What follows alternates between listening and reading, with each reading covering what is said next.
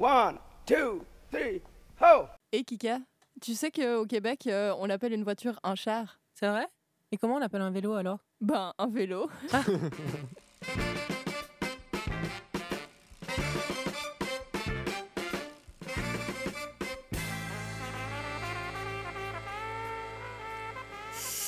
Salut les copains, vous êtes sur Pause Vélo et aujourd'hui c'est l'épisode 47 et je suis toujours avec mon équipe de choc, ça fait deux semaines d'affilée où on est tous les trois et c'est génial. Donc autour de la table vous aurez deviné, il y a Kika avec moi, Salut tout le monde, la forme? Mais très bien, comment ça va toi, heureuse, épanouie? Ah bah oui, très très bien.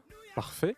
Et toujours à la réalisation, Lilou. Eh oui, bonjour. J'espère que les filles, vous êtes en forme. Là, on va, comment, on va continuer euh, le documentaire qu'on avait écouté, euh, qu'on avait diffusé la semaine passée, quelques morceaux. Oui. On apprend les- des expressions québécoises comme ça. Tout à fait.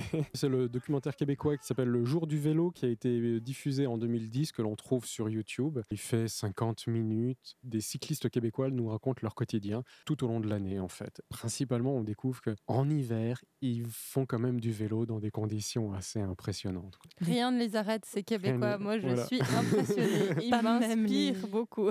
Ouais, les tempêtes de neige. Les tempêtes de neige, Ça les m'a moins marqué. 20. quand il fait 20, il fait, il fait moins 20, il fait froid. J'en ai rêvé pendant la semaine. J'aime bien dans le documentaire, euh, des fois quand ils vont chercher leur vélo, as vraiment, tu vois juste le guidon qui dépasse la neige. Bon, remarque, les voitures, c'est pareil. Quoi. C'est C'est vrai. pas mieux. Mais, alors, je vous propose qu'on commence par un petit extrait. Oui, avec plaisir. Je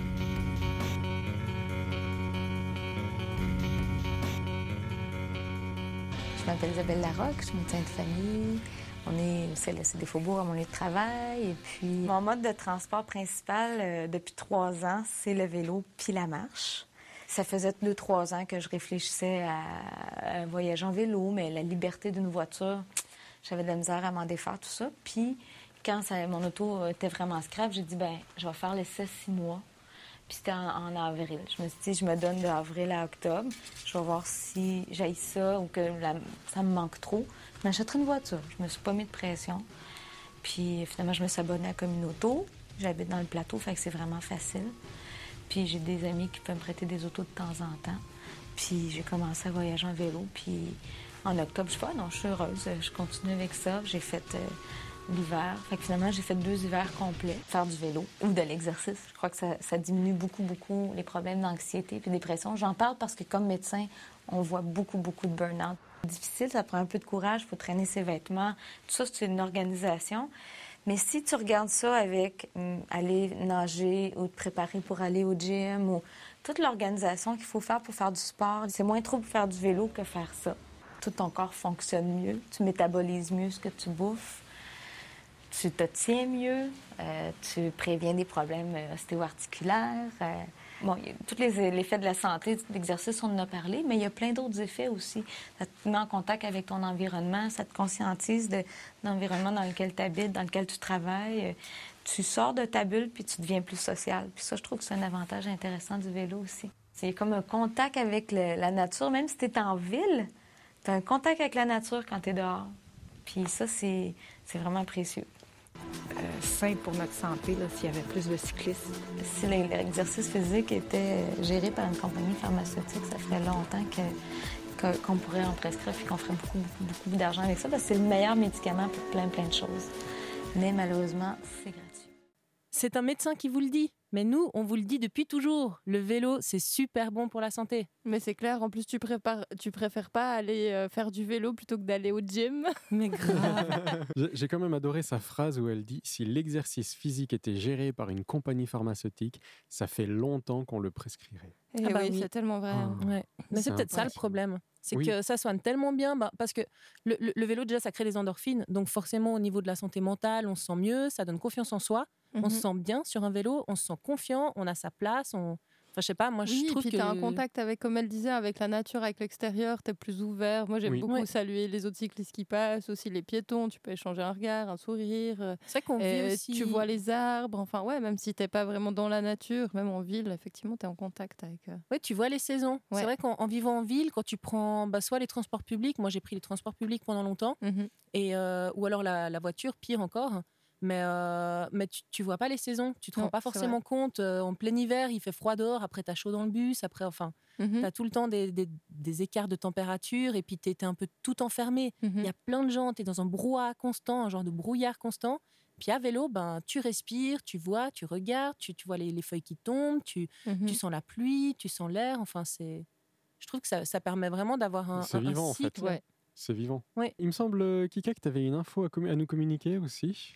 Oui, alors c'est pas tout à fait de saison, mais je voulais quand même vous en parler. J'ai découvert ça cet- été en fait. J'étais justement en fait en balade avec ma fille, mon frère et son fils. On a été à Carouge et à Carouge, il y a une immense place très très sympa, ça s'appelle euh, les Tours de Carouge. Il y a une immense pataugeoire, des fontaines sur plusieurs niveaux et il y a plein d'événements qui y sont organisés. C'est vraiment un espace euh, convivial où il y a beaucoup de familles, beaucoup d'enfants qui jouent. Ce jour-là, quand on est arrivé là-bas, j'ai j'ai cru un rêve. Autour de la pataugeoire circulait un nombre incalculable de vélos à une, deux, trois, quatre roues. Des arrangements comme j'en avais jamais vu. On, on pouvait voir euh, plein de vélos euh, couplés, des, des- des- des vélos avec euh, des roues dif- de différentes tailles, par exemple, Hmm. des, vélos à deux ou à trois. Il y avait un skatebike, euh, un genre de vélo trottinette. En tout, ils ont 60 vélos, tous différents. Qui, qui circulent en fait dans tous les sens. Bah moi j'ai vu ça, euh, je vois ça, plein d'enfants, des adultes, tout le monde qui joue ensemble, qui partagent, qui, qui rigole. Puis tout au fond de la place, il y avait un genre de, de- de gros camion et puis euh, je m'approche euh, pour aller voir qui organise Oui, ça. ouais, ouais. C'est une association qui s'appelle 1000, 1001 roues. Puis bah, je vois un monsieur et puis il m'explique en fait que ces vélos, ils sont disponibles gratuitement, qu'ils ont été engagés par la commune, qu'ils font ça chaque année dans la commune de Carouge et bon à, à d'autres endroits pour d'autres événements également. Et puis que bah voilà, on n'a qu'à se servir et puis qu'on peut faire du vélo comme on veut avec euh, avec tous ces vélos. Donc il y a des défis parce que ben voilà, il y a des, des vélos qui sont pas forcément évidents. courses, euh, fait aussi. Ouais. à, à conduire. D'ailleurs, il m'a même dit qu'on pouvait gagner une bouteille de champagne. Alors bon, Ah, à moi, quelles conditions? Bah justement, tu vois, bon déjà moi je suis plutôt bière, mais je me dis euh, On va pas cracher sur du champagne quand même. euh, de l'alcool gratos, même si c'est du champagne. Moi, je dis oui. À, à consommer avec modération? Apparemment, il y a des je enfants connais qui pas nous modération, écoutent, alors faut euh, j'essaierai une Je fois. je le connais pas. Puis bon, bah du coup, moi je lui demande ce qu'il faut que je fasse, et puis il me montre un vélo. Il me dit, bah vous devez faire le tour de la pataugeoire avec ce vélo. Puis bon, moi je regarde le vélo, je me dis, bah je sais pas, il a l'air à peu, Facile. à peu près normal par rapport à tous les autres. Et je monte dessus. Et là, non mais je vous dis pas la galère, parce qu'en fait, tous les systèmes étaient inversés. Donc quand tu tournes à droite, ça part à On gauche. Et quand ça tu tournes aussi. à gauche, ça part à droite. Ouais. Donc, a, a priori, tu te dis, c'est pas si compliqué comme ça, mais en fait, il faut tenir l'équilibre. Ah et bah quand tu tiens l'équilibre sur un vélo, automatiquement, tu fais des micro-mouvements dont, dont tu te rends même pas compte pour tenir Ouais. l'équilibre. Et Surtout quand on l'a vu euh, dans l'épisode euh, sur, Sur la un peu, science. ouais, sur la science du vélo, que euh, quand tu vas tourner, par exemple, avant de tourner à gauche, tu tournes un petit peu à droite avant de tourner à gauche. Donc là, tu as vraiment le, Ouais. le tout qui est inversé. C'est Ça doit être. euh, Complètement déstabilisé. Alors, j'ai essayé pendant une heure et au bout d'une heure, j'ai j'ai été me payer une bière. Et, Tant et pis pour après, le champagne. et après la bière, t'as pas réessayé? Non, j'ai pas osé. Peut-être ça aide. Et puis donc, du coup, ben, en fait, ben, j'ai discuté un peu, plus, euh, un peu plus avec ce monsieur. Et puis, c'est une association qui engage des jeunes de 16 à 45 ans pour, pour justement Des construire. jeunes de 16 à 45 ans. Oui, Bah, absolument. 45 ans, c'est 45 ans, Oui. c'est jeune, bien sûr. L'âge, c'est dans la tête. D'accord, c'est pas-. Oui, bon, c'est vrai qu'en même temps, on Pardon. peut être jeune à, à 80, 80. Exactement. On peut être vieux à 20 ans aussi. Hein. On C'est est vrai, rencontrés. j'en ai vu. Et donc, bah, en fait, ils construisent ces vélos à partir de vieux vélos cassés et, et puis à d'autres matériaux en fait qu'ils trouvent. Et de cette manière, en fait, l'association, elle participe au développement durable de la cité en recourant au recyclage et à la réhabilitation d'objets menacés de disparition par la société de consommation. Nous, on a passé une super journée et euh, personne n'était mis de côté parce qu'il y en avait vraiment pour tous les âges. Des, du tricycle pour les tout petits, genre même euh, mon petit neveu, il avait deux ans. On l'a mis sur un tricycle, il a pas tant pédalé, mais voilà, il était tout content, il a joué. Enfin, il y avait même des trucs pour lui. Puis on avait autant pour, euh, pour mon frère et moi qui sommes euh, de, grands dadais et tout. Euh, Nous aussi, on s'est éclatés. Donc, je vous conseille vivement d'aller sur leur site internet. C'est www.1001 euh, en chiffres roue.ch et vous pouvez voir les photos des, vélos qu'ils font. Il n'y a pas tous les vélos, mais il y en a une, petite partie et c'est vraiment, vraiment super. Très belle initiative. merci beaucoup pour cette bravo information. 1001 roues et bravo euh, la commune de Carouge. Ils vrai. font vraiment des, des bonnes choses aussi pour, euh, pour l'écologie, pour tout ça. Ils ont de nombreux événements. Donc, euh, si vous êtes à Genève, allez faire un petit tour à Carouge. C'est un très ça, beau ça lieu. tombe bien que tu parles d'écologie parce qu'on a reçu une carte postale de Florian, pas notre Florian euh, à nous, un autre Florian qui fait le tour du monde avec un, un objectif un peu particulier. Je vous propose qu'on l'écoute. Passengers for Bangkok, Hong Kong, and Manila, Please proceed to gate number 5 for immediate boarding.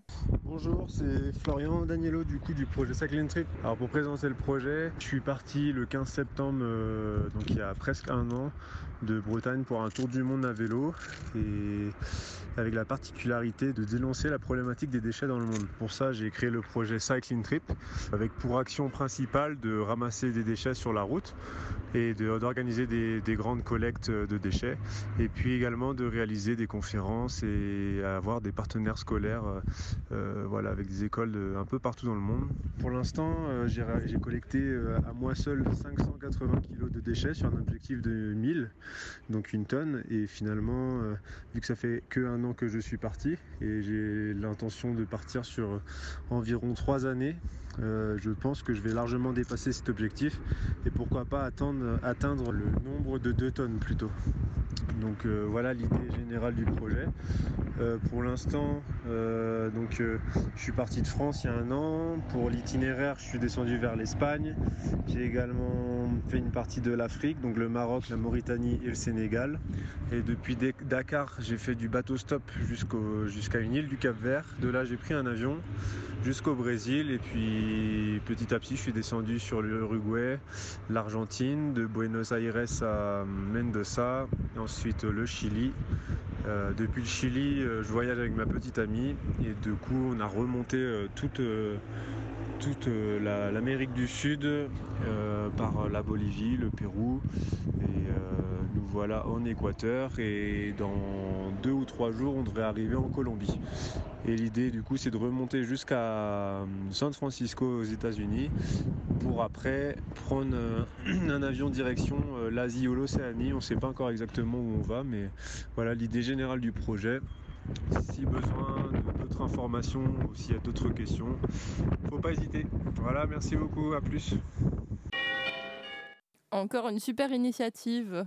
Bravo à. Florian. Merci beaucoup, Florian. C'est vrai Ouais, que tu as bien du courage de, de te mettre à ramasser tous les déchets que tu croises au bord de la route. Si tout le monde faisait comme lui, franchement, Mmh. euh, d'ici même pas une année, on aurait résolu tout le problème des déchets pratiquement. Ouais, après, il Mm. faut les entreposer quelque part. oui, effectivement. mais au moins, ils traîneraient plus partout. C'est vrai, c'est vrai. Surtout que là, on a entendu, bah, il y avait pas mal de vent autour de lui. Mhm. Et euh, je pense que les déchets à ce moment-là, bah, ils s'envolent facilement aussi. Ils voyagent pas mal. Et il faut Ça savoir crée que un nouveau continent. Oui, et puis les déchets, ils vont euh, Oui. vraiment partout. hein. Il y a des îles où les hommes euh, vont jamais et qui sont recouvertes de plastique, plastique. parce Ah, que le plastique est amené par euh, les courants marins. Donc, Oui, euh, tout à fait. mm. ouais, on a réussi à envahir absolument Tout. partout. Tout. Mais même euh, l'eau à une certaine profondeur, enfin assez profondément, tu as Mhm. déjà t'as, t'as encore des, pa- Des, particules microparticules de, plastique, ouais, ouais. c'est clair. C'est impressionnant. Ouais. Euh, là, les filles, on approche de l'hiver. On est fin novembre. Donc, Ça euh, se sent. ça se sent. Ça commence à sentir, mais moi je reviens encore euh, là-dessus. Je trouve qu'il fait extrêmement pas froid pour euh, savoir que on est déjà quasi fin novembre. novembre. Et puis, euh, il fait Alors, il fait pas extrêmement froid, mais Hmm. il fait nuit. Oui, alors ça c'est sûr. Ah oui. Voilà. Et comme chaque année, euh, en novembre, décembre, janvier, il y a toujours ces campagnes euh, Action organisées. visibilité des cyclistes, oui. Exact. Made Donc, visible. en Suisse, voilà. c'est Made Visible. En France, je crois que c'est Cycliste Brillé. Mhm. Donc, on, on vous le rappelle, équipez-vous, euh, soyez visible et surtout, voyez aussi, ça peut être très important. Mhm. Il existe des petits dispositifs, des petites euh, lampes LED qu'on peut accrocher à l'avant, à l'arrière de son vélo. Euh, choisissez bien quand même ce que vous voulez parce que je me suis rendu compte qu'il y en a certaines qui sont très bien pour être euh, utilisées dans une ville, Mhm. mais à partir du moment où on sort de l'agglomération, on n'y voit plus rien. Ah ouais. Ouais, je me suis retrouvée bloquée comme ça parce que j'avais toute une partie de, de route à faire en campagne. Oui. Et euh, j'avais acheté, euh, je crois que j'ai acheté trois lampes différentes. hein. Jusqu'à Et trouver celle que tu veux. ouais, parce que ça, ça m'éclairait, mais à deux mètres devant. Il- tu peux avoir un, une- un animal ou n'importe quoi qui te passe devant, Un tu, tu vois rien. même. Enfin, un nid de poule, Bon, c'est un animal exactement. aussi, du enfin, ouais, voilà. un animal mort. mais euh, ouais, enfin, je, je, je voyais que dalle, quoi. Puis, euh, puis il faisait froid, donc je voulais pédaler vite. Mais là, Mhm. en fait, j'étais obligée de, de peux pas, ouais, ralentir et, et je voyais vraiment rien. Donc pour une fois, j'étais contente quand il y avait les voitures qui passaient parce que du coup, ça m'éclairait la route. Ouais, ouais. Ouais. Non, mais c'est vrai que sur certaines routes, c'est pas du tout éclairé. Alors sur Electrobike, j'ai un phare, on dirait presque un phare de scooter. D'ailleurs, des fois, quand il y a d'autres cyclistes qui me voient arriver par derrière, ils sont surpris parce qu'ils pensent pas que c'est un autre vélo qui les dépasse euh, Ah avec bah un oui. phare aussi puissant. Ouais. Tu peux pas faire des, des pleins phares aux voitures là quand ils oublient d'enlever les leurs Ah, hein J'aimerais bien pouvoir faire des appels de phare ou plein de choses, euh, À effectivement. quand mais- ce système pour les vélos, franchement Ouais, C'est un genre de, de gros phare comme ça et Oui. Ouais. Voilà, soyez très prudents, équipez-vous, euh, soyez visibles, équipez-vous de, de tenues, de, de gilets, Des de bandes pantalons, réfléchissantes, euh, il des- lumières qui tellement de clignotent, euh, voilà, exactement. de tout. Une Moi, paire de à- testicules clignotantes pour votre vélo. Vrai, Je aussi. vous le recommande, c'est testé et approuvé par Lilou. elles te servent qu'au vélo ou Oui, elles sont fidèles à mon destrier. je, je vais recadrer un petit peu. Alors, je voulais juste profiter justement qu'on parle d'éclairage pour faire un petit mot aux parents. J'ai vu, euh, depuis là qu'il fait nuit, j'ai vu de nombreux, de nombreux enfants dans mon village et dans les différents villages que j'ai traversés où, où les enfants, ils ont ni casque et ni aucune lumière. Mais quand je vous dis Hmm. aucune lumière, ils Ouais, ont c'est- même pas les, Ouais, les trucs, je sais jamais comment Les ça s'appelle. catadioptres. Les catadioptres. qui Voilà, sont merci. obligatoires Mhm. Qui en sont en plus, France, euh, en Suisse, ouais. en Belgique probablement aussi. Et ils ont rien. Et moi, à chaque fois que je vois ça, j'ai, j'ai- ça me fout une peur bleue. Ouais, Ils sont habillés en noir aussi sont- généralement ouais, encore. Bah, déjà, voilà, ça c'est un peu euh, les, les- les temps modernes, enfin l'actualité. quoi. Les gens, ils sont tous habillés en sombre. Donc Ouais. si en plus de ça, il n'y a pas de lumière, rien, et puis des enfants. Donc vraiment, vraiment, Mmh. équipez-les, ça, ça coûte pas cher. Vous avez vraiment euh, C'est ça. Et puis osez les solutions. couleurs. Oui. Oui. C'est l'hiver, mettez des couleurs flashy, des trucs euh, du vert, de l'orange, du jaune. Le jaune en France, on va peut-être un peu éviter, mais Mais il y a des gilets orange, il y a- mettre un pantalon euh, jaune. Pas obligé de mettre un gilet. Par contre, moi, il y, a- il y a un truc quand même qui, qui m'énerve un peu, c'est qu'on nous dit, alors les cyclistes, il faut voir et être vu. Mhm. Mais ça sert à quoi d'être vu si on nous regarde pas? Ouais. Ouais, alors ça, Ça, m'énerve. Donc, faites une campagne aussi pour les automobilistes. Regardez la route. Ouais. Et les cyclistes qui Et sont cyclistes. autour. On, on a beau être, je suis sûr que n'importe qui sur Internet va pouvoir trouver en moins de 30 secondes un sapin de Noël, ou plutôt une bagnole qui s'est pris un sapin de Noël. ah oui, effectivement. Alors, on peut pas être plus flashy qu'un sapin de Noël. Non, difficilement. Voilà. Vous clignotez plus qu'un C'est sapin de Noël. c'est ça, on est d'accord. Même toi, Liu, en, en y mettant du tien. Et je suis sûr qu'on va trouver une photo d'une bagnole plantée dans un sapin de Noël. Ouais, c'est possible. C'est pas impossible. Donc voilà, cyclistes, rendez-vous visible, mais automobilistes, regardez-nous et soyez attentifs à la route. On s'écoute tout de suite euh, un extrait du documentaire Le jour du vélo.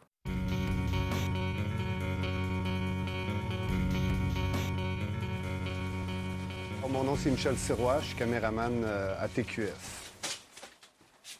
J'en faisais euh, beaucoup l'été. Je- J'utilisais le vélo quand il faisait beau au début. Puis ensuite de ça, à, force d'utiliser le vélo, je me suis rendu compte que quand j'embarquais dans mon auto, je me pénalisais. Ça prenait plus de temps. Je rageais un peu, ça avançait pas et euh, finalement, euh, j'aimais mieux le vélo vraiment parce que pour ce qui est du temps pour aller travailler, c'était beaucoup plus facile euh, en vélo. Un des plus grands avantages, c'est quand je pars de mon travail et que ça fait cinq minutes que je suis parti, je pars du centre-ville, je me rappelle plus de ma journée parce que mon cœur pompe et il y a des autos, faut que je vérifie mon truc et c'est vraiment là, tu arrives, à la maison, tu as oublié ta journée de travail, ça c'est un bon facteur.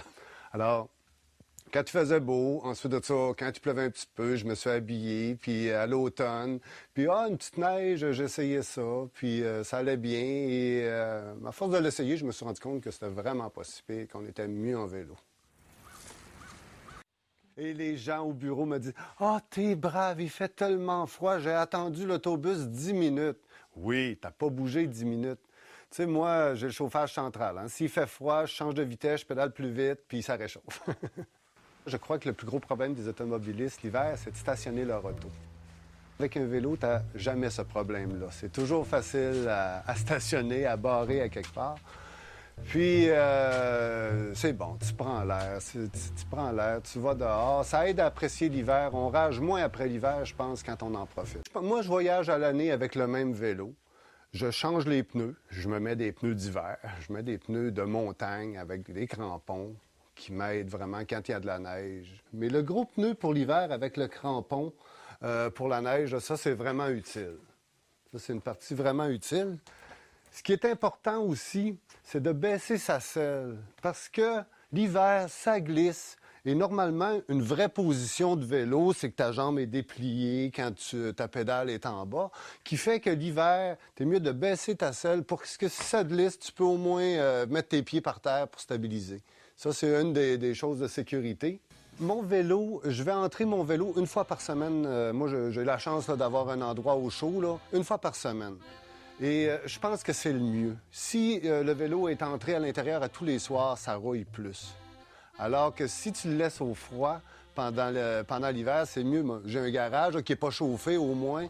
Et je pense qu'il est encore mieux dans le banc de neige que de le rentrer parce que la chaîne rouille, ça, fait plus de rouille quand tu rentres à tous les jours.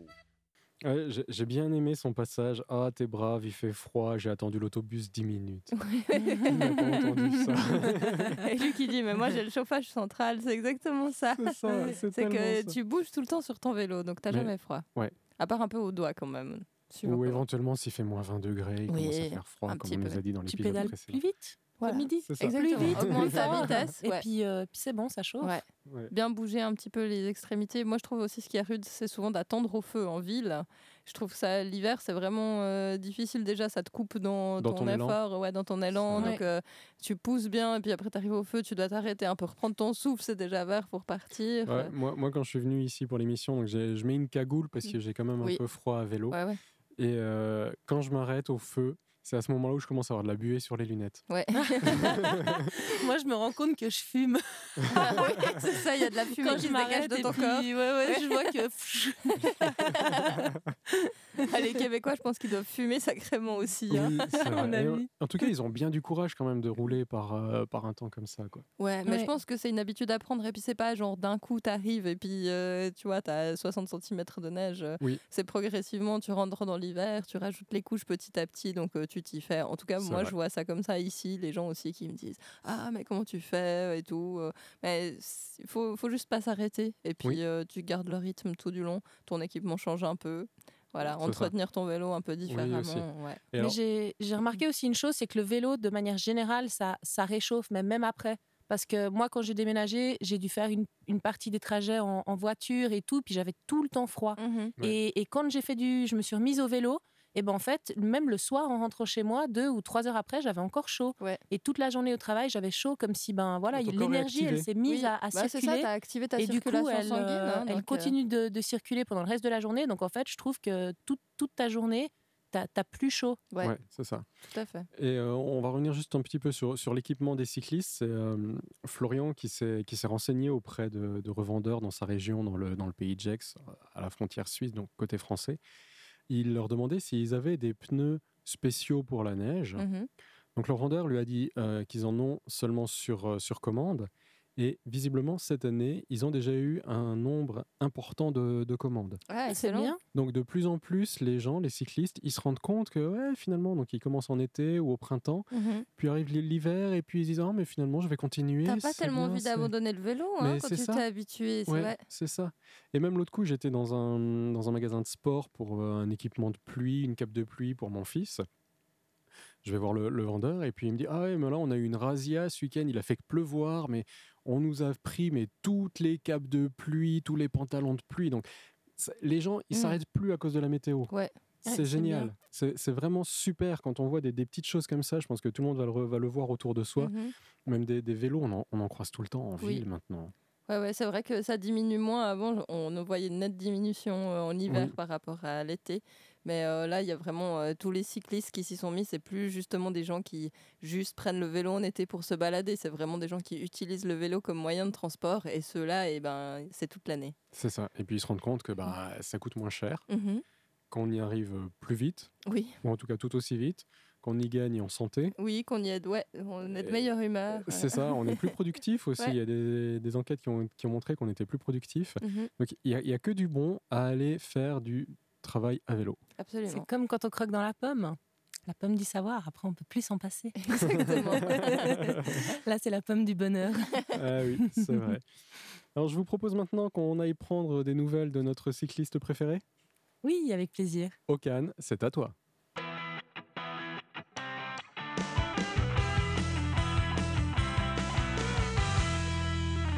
Hello, pause vélo. Comme je t'ai promis l'anecdote la semaine passée, je vais vous la raconter. Alors déjà, le début de cette histoire, elle commence euh, à, environ 200 km euh, avant le lieu où ça va se dérouler. J'étais en ville, j'ai rencontré un gars qui faisait du vélo aussi, euh, du vélo de voyage, un Turc. On a commencé à discuter et tout, et il me dit, si tu vas dans cette direction, ne passe pas par où le GPS indique et prends une autre route que je te montre sur le GPS. Et, il me met le point et il me fait, passe par ici, t'as vraiment une belle vue sur tout le lac et sur tout un paysage. Honnêtement, par rapport à tout ce que j'ai vu, c'était pas aussi incroyable que ça, mais bon, euh, ça m'a permis surtout d'éviter euh, un endroit où il y a pas mal de circulation. Et sur cette route, je rencontre un Canadien cette fois, un gars qui faisait aussi du vélo, et il me dit Je viens de 100 km plus loin. J'ai rencontré en fait un groupe de hippies. Je devais juste passer, euh, dire coucou, et il a tellement aimé l'endroit qu'il est resté trois jours. Lui aussi, il me met le point sur le GPS, et euh, il me dit Vas-y, tu vas trop adorer. Donc deux jours plus tard, j'arrive euh, sur le point indiqué sur le GPS, en bord de mer, le camp de hippies, il n'était pas là. Il y avait juste une petite route qui partait euh, au milieu des montagnes. Je me suis dit, bon, j'essaye, je vais euh, rouler un tout petit peu par là-bas. S'il y a quelque chose, tant mieux. Bah, S'il n'y a pas, bah, je continue la route. Dans la matinée, euh, j'ai écrit à ma copine, je t'appelle ce soir. Sauf qu'il y a un truc qui s'est passé. Quand je me suis euh, dirigé donc, dans cette petite rue là, et où au fond, en fait, il y avait vraiment ce camp de hippies, j'avais plus de réseau. Et moi, quand je suis arrivé là-bas, j'ai été accueilli, mais tellement bien. C'était plutôt une communauté de personnes qui vivaient un peu en harmonie dans ancien centre thermal. Et tu vois, moi, je vois de l'eau chaude qui coule de la montagne. Le premier truc que je vais faire, je vais prendre un bain. Et je passe vraiment un bon moment avec l'équipe qui est là-bas, qui, bah, qui t'accueille, qui sont vraiment cool. Et c'était c'était vraiment chouette la, la- journée que j'ai passée avec eux. Et, j'avais oublié que je devais appeler ma copine, sauf en fin de soirée. Et je regarde le téléphone et je me dis, ouais, bon, c'est pas grave, j'appellerai demain matin. Du coup, moi, je vais dormir, je me réveille le lendemain matin et je, souhaite partir. Eux, ils me disent, non, mais sérieusement, reste, ça nous ferait plaisir que tu restes avec nous encore euh, quelques jours, tu vois. Je dois être toujours le 29 octobre à Istanbul, je peux pas me permettre de rester, mais autrement, ça, ça aurait été avec plaisir. Je reprends la route, une fois que j'ai du réseau, je reçois les notifications d'appels. J'ai reçu 120 appels dans la soirée. Ma famille sont hyper inquiétés qu'il me soit arrivé quelque chose parce que j'ai en permanence un GPS sur moi. Il a cessé d'émettre. En même temps, ma copine a dit que ben, je devais l'appeler, que je devais aller dans un camp de hippie et tout. Ils ont cru qu'il m'était arrivé un truc, quoi. Après, ben, mon frère, il me rappelle, il était dans l'avion juste avant le décollage, quoi. Alors, pour redescendre de l'avion, une fois que tu et que les portes sont fermées, tous les passagers doivent sortir de l'avion, ils doivent prendre tous leurs bagages, la sécurité doit vérifier qu'il n'y ait aucun bagage qui soit resté dans l'avion. Là, je me suis senti vraiment très très très con pour euh, juste un appel que soit euh, parti euh, autant en vrille que ça. C'est une leçon en tout cas, c'est une leçon pour l'avenir. De, ben, quand je dis que j'appelle, ben, je dois vraiment le faire. voilà, faut pas le vivre en mode égoïste. Voilà, pause vélo. La semaine prochaine, j'arrive en Turquie, ce sera un peu plus bonheur que ça. Allez, bonne semaine. Ciao. Merci beaucoup, Okan, pour cette euh, nouvelle chronique. Alors là, on a, on a partagé ce documentaire avec vous sur deux épisodes maintenant. Euh, Florian est allé se renseigner auprès de la réalisatrice, donc le documentaire, il a 10 ans quand même, euh, pour savoir ce qu'il en est aujourd'hui du vélo à Montréal. Oui, parce que le maire était particulièrement engagé. On l'a entendu dans l'intro de notre épisode précédent. Tout à fait. Alors le maire, il était en poste jusqu'en 2012. Mhm. Et euh, visiblement, l'actuelle mairesse, qui est une écologiste et une cycliste active, fait aussi beaucoup de choses. Donc depuis deux ans, euh, il y a beaucoup plus euh, d'aménagements cyclables à Montréal. Bien ça. Et euh, la, la réalisatrice a aussi observé que bah, depuis dix ans, il y a nettement plus de cyclistes qui pédalent par temps de neige. Mhm. Donc voilà, c'est en constante augmentation. Ah ouais. Je pense que si les infrastructures sont là, si- s'il y a aussi un peu de publicité qui montre qu'il y a des possibilités de le faire, comme tu. Tout à disais tout à l'heure pour euh, les pneus d'hiver, si Oui. tu vas dans la boutique puis qu'on te dit ah ouais il faut commander et tout, les gens ils vont se dire oulala là là, il y a personne qui fait ça, je suis peut-être un peu fou de le faire. C'est Tandis vrai, ouais. que si tu les vois et puis qu'ils sont mis en avant, tu dis ah bah tiens il y, a des- il y a des pneus d'hiver pour les vélos, Mhm. je peux aller à vélo sur la neige et du coup bah, tu, tu te lances beaucoup plus facilement. Et ça. comme tu dis, l'infrastructure aussi, par exemple, je repense à la nana qui était dans le reportage avec euh, sa charrette pour enfants, je sais pas Oui. trop comment on peut appeler ça. Mais euh, c'est vrai que si c'est pas aménagé, c'est peut-être... euh, C'est compliqué. Ouais, t'as un peu plus peur, en tout cas surtout si t'as des petits, Ouais. euh, que s'il y a les pistes qui sont assez larges, euh, Tout tu n'hésites pas. Et puis là, on, on parlait donc de maire qui, de, la mairesse qui s'implique pour les cyclistes. Euh, ça va être une année électorale pour la France euh, en 2020. Ils vont élire euh, leur maire. Moi, j'ai juste envie de, de- de vous mettre en garde contre les promesses électorales Et vraiment essayer de trouver des maires, des candidats qui font du vélo, de, de- de vrais cyclistes qui connaissent la réalité du terrain. Pas ceux qui promettent euh, monts et merveilles. Oui, c'est vrai. Ou ceux Ouais, qui, bah, bah voilà, s'ils ont déjà été pas, élus et euh, qu'ils ont mis en place beaucoup d'infrastructures pour les, pour les cyclistes, c'est- un bon, c'est un bon signe. Mhm. S'ils ont rien fait pendant le mandat précédent, En général, ils vont pas commencer. C'est pas après coup que. voilà, c'était mon petit coup de gueule un petit peu euh, politique pour, euh, pour nos amis français. En tout cas, moi, je ne peux que vous conseiller d'aller regarder ce documentaire si vous ne l'avez pas encore fait entre l'émission précédente et l'émission d'aujourd'hui. Disponible sur YouTube. Sur YouTube, on va vous mettre le lien, on partage tout ça avec vous. Mais pour l'instant, on passe à l'agenda. Avec Oui. plaisir.